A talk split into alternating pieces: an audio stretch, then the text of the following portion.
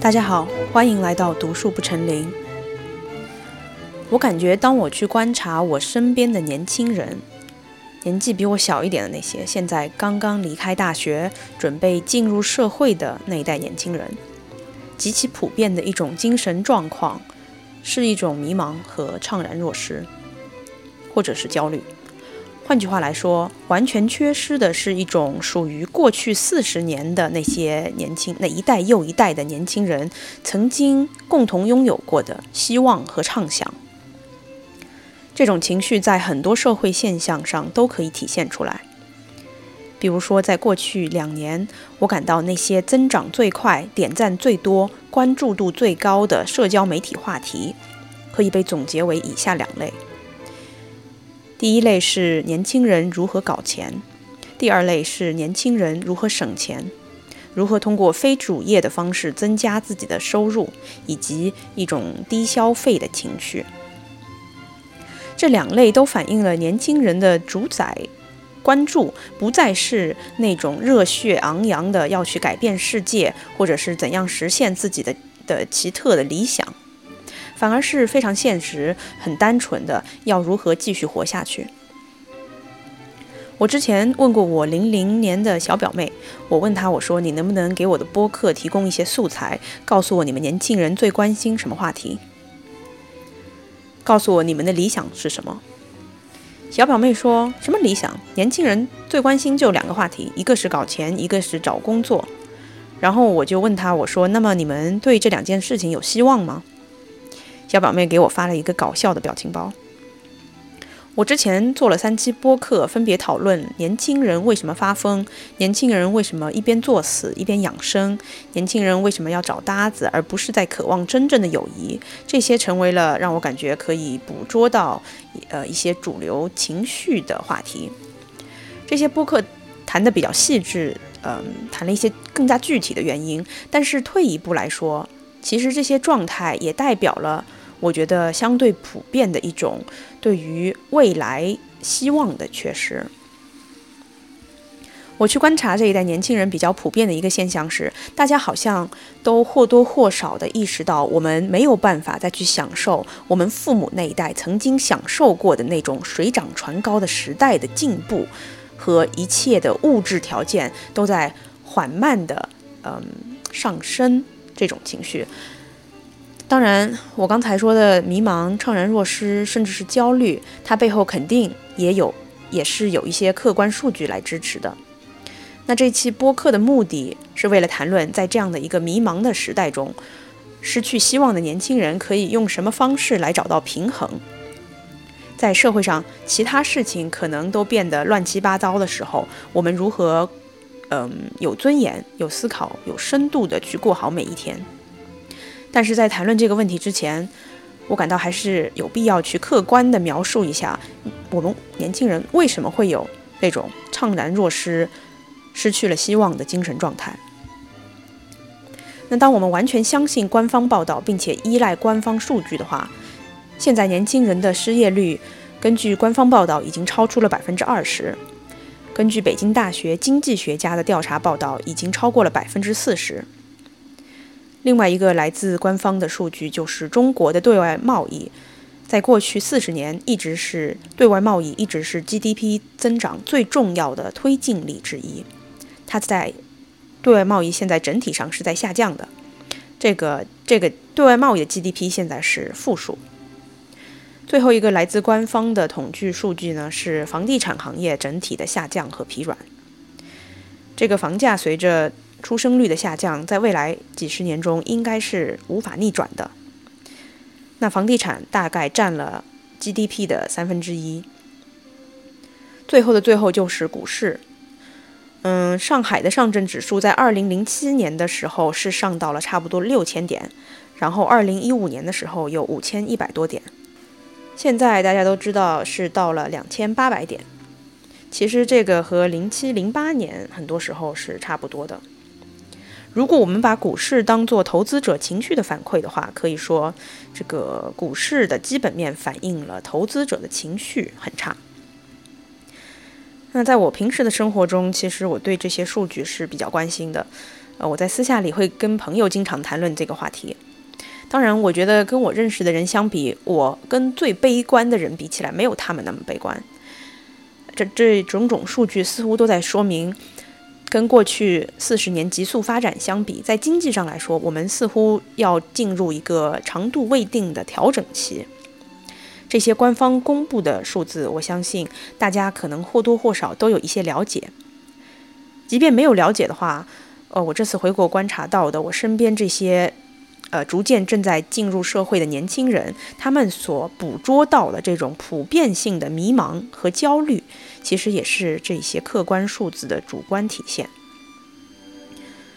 当然，除了失业率上升、对外贸易下降、房地产行业不景气、股市情绪非常低迷之外，我觉得让年轻人失去希望的另外一个来源，就是很多行业的不确定、不稳定性，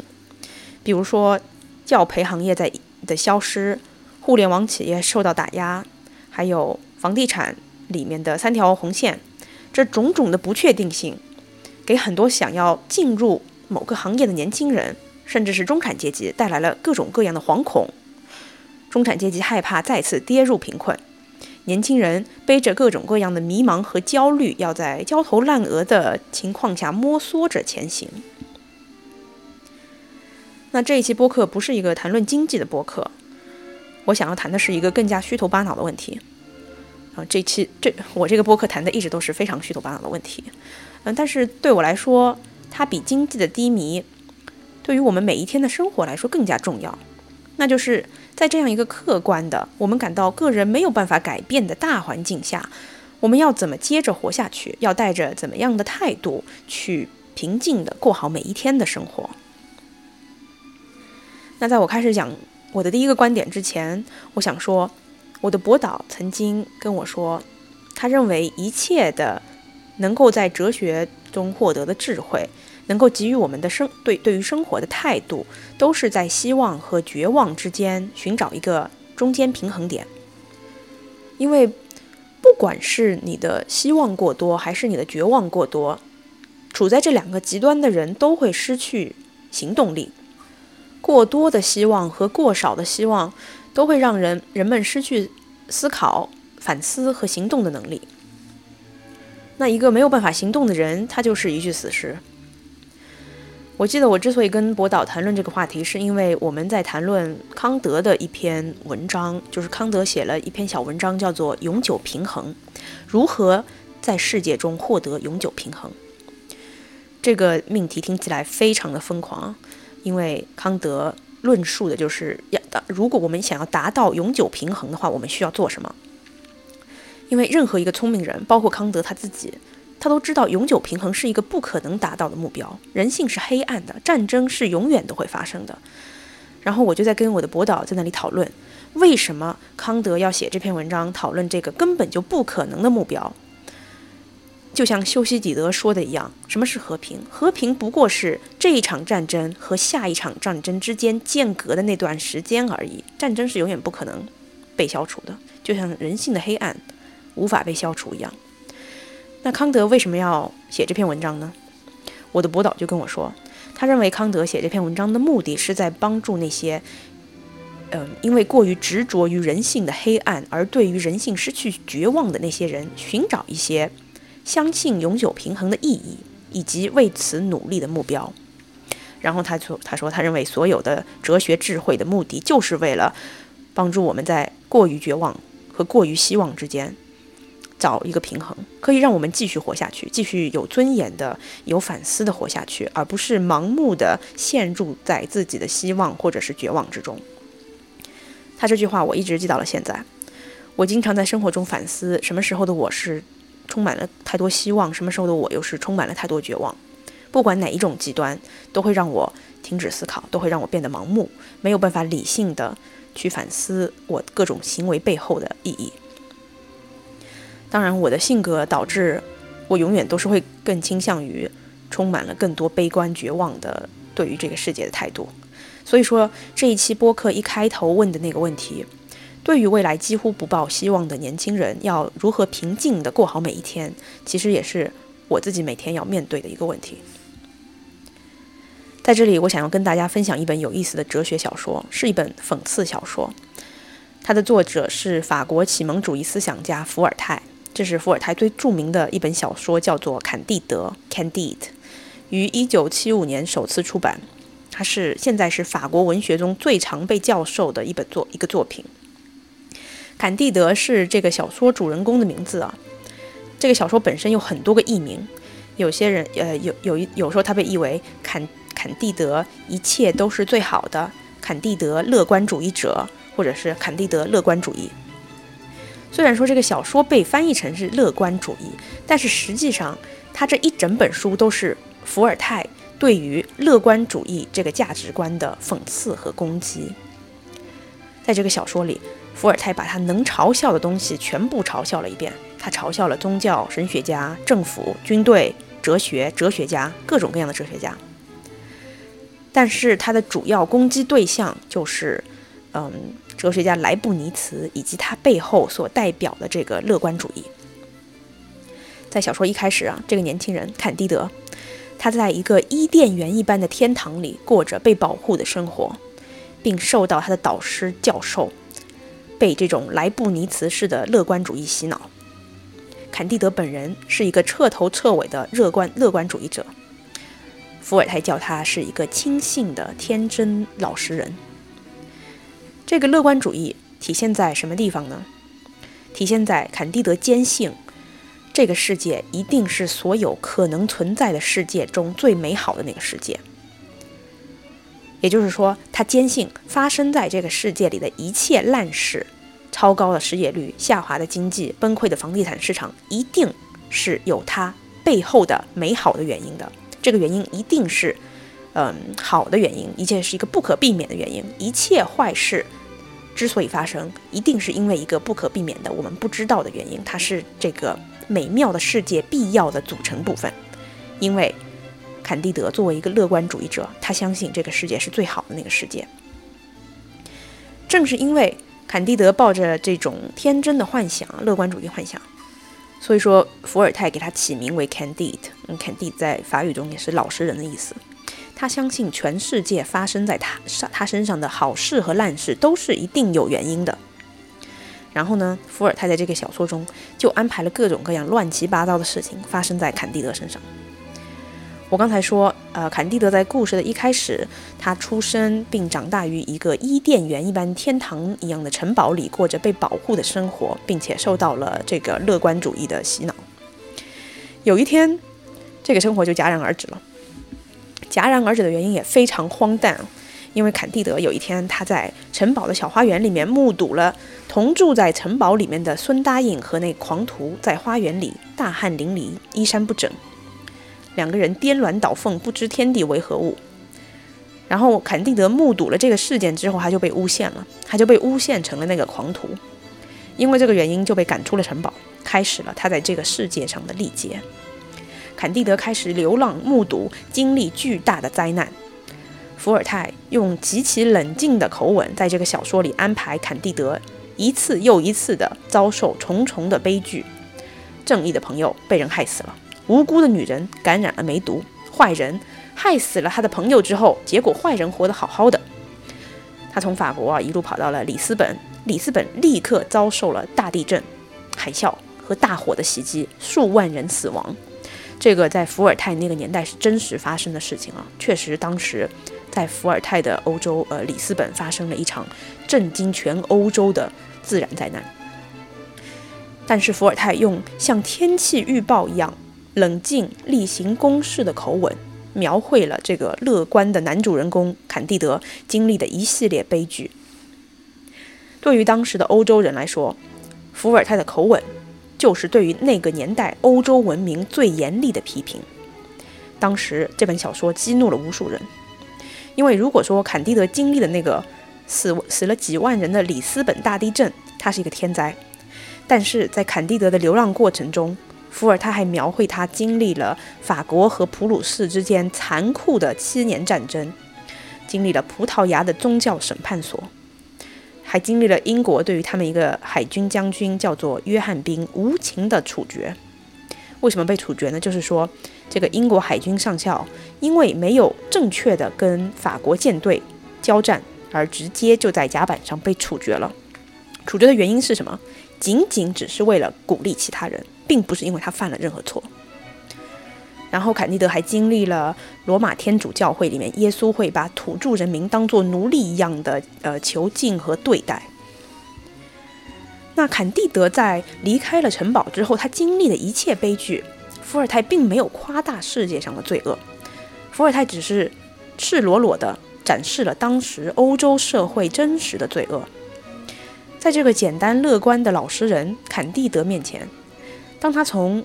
伊甸园一一一般美好的城堡里被赶出来之后，伏尔泰嘲讽他这个乐观主义价值观的方式，就是真实的描绘了。这个世界有多么糟糕，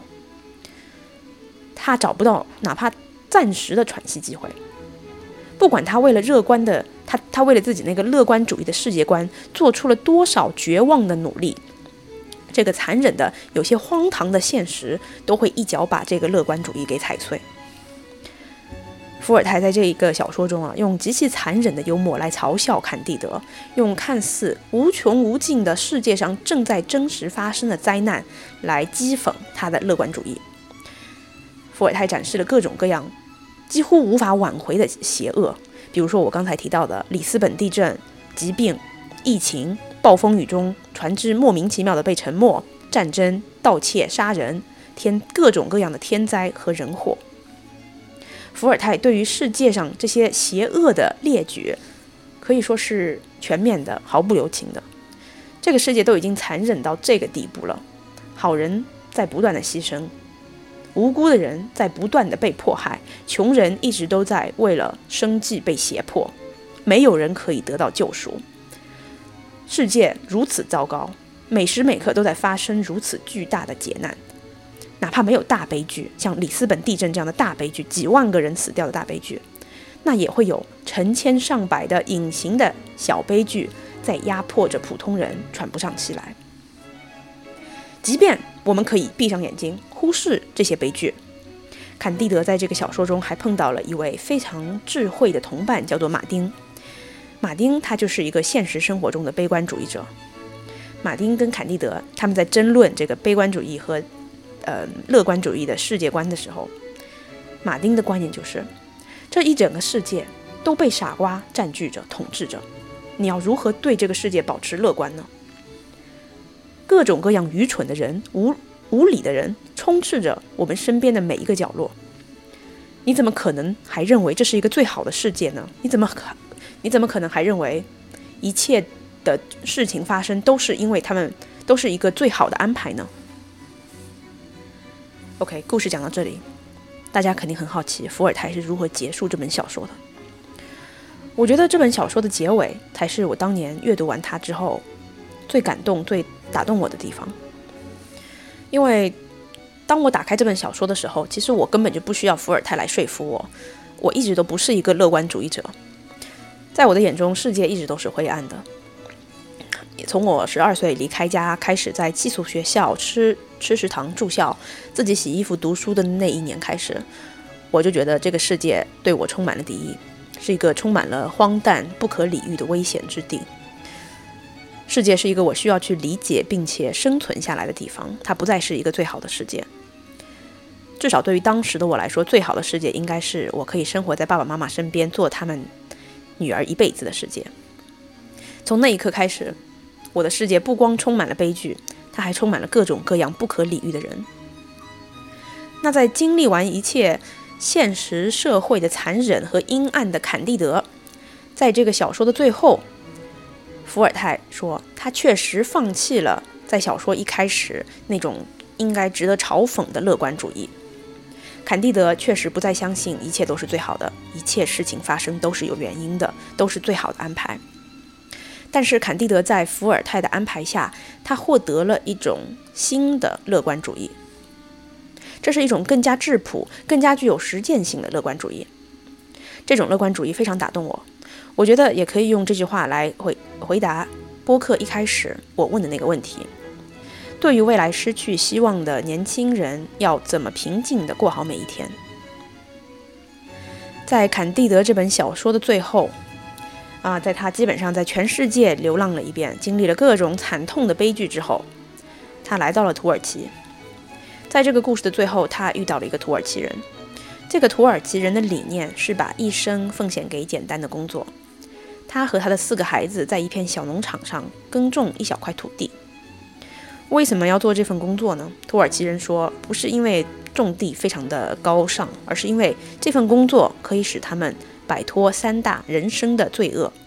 这个罪恶分别是无聊、恶习和贫穷。坎蒂德最后带着他的一帮朋友在这个农场上工作，每个人都尽自己的所能，发挥了一点点才能。这个故事的最后呢，坎蒂德放弃了他之前一开始的那个乐观主义。他的新乐观主义是什么呢？或者说他的新态度是什么呢？这是这本小说的最后一句话。伏尔泰跟我们说：“我们必须耕种我们的花园。”We have to cultivate our garden。我觉得在这个故事的最后，意识到人没有办法对于现实这个残忍的现实世界，抱着一开始那个可笑的乐观态度的男主人公坎蒂德。他之所以会去选择耕种他自己的花园，这既是一种退出，也是一种参与。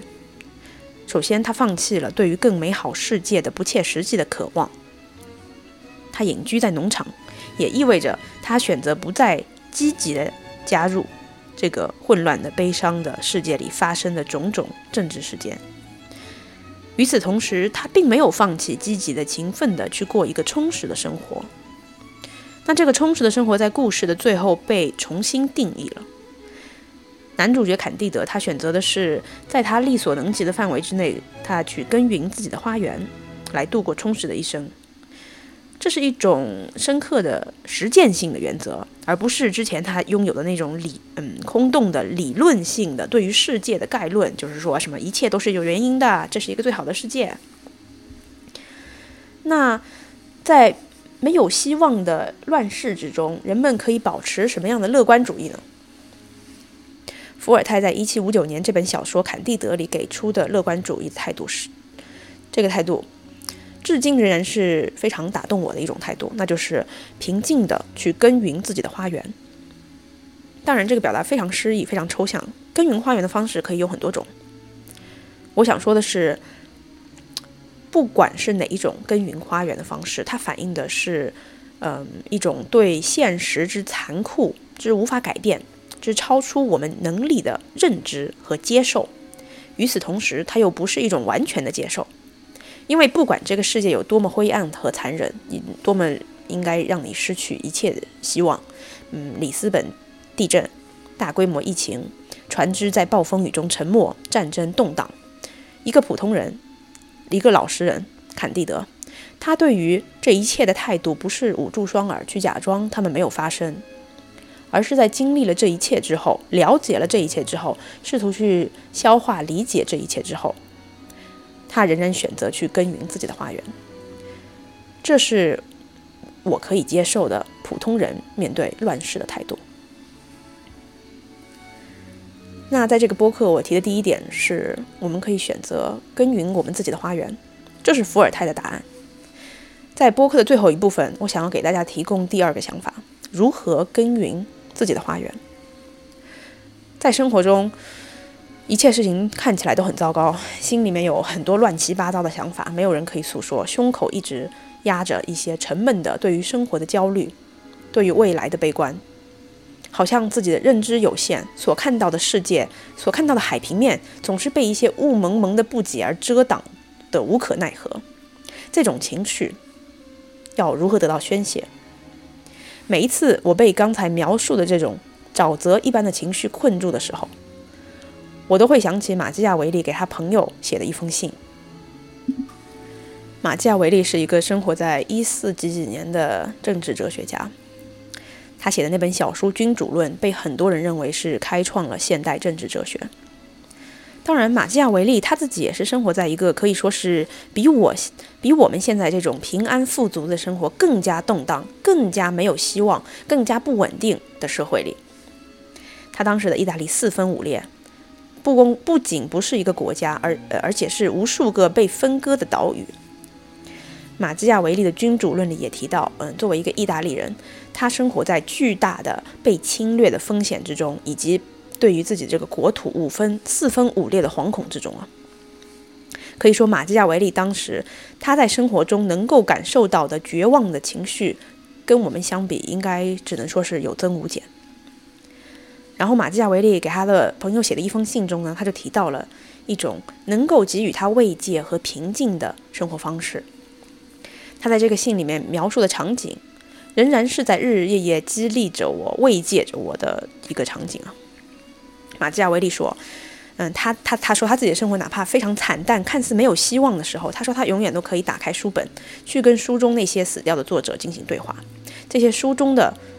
作者就是他的朋友，跟他们的对话就是能够给他暗淡的生活注入光明的一丝慰藉。我现在想把马基亚维利给他朋友写的这个信里面的这段话原封不动的读给大家听，这是很小的一段话，注意，这是马基亚维利在。五百六百年前，跟他的朋友写信的时候说的。马基亚维利说，他忙碌了一天之后，最期待的事情就是，到了晚上，我回到家，进入书房，在书房门口，我先脱下了奔波一天沾满泥土的日常衣服，换上有如帝王般华贵的宫廷长袍。我穿着更得体的衣服，打开一本书。信步踏入古代人书中的古老宫廷，受到了我老朋友的热烈欢迎。在那里，我品尝到了只属于我的食物。我就是为此而生的。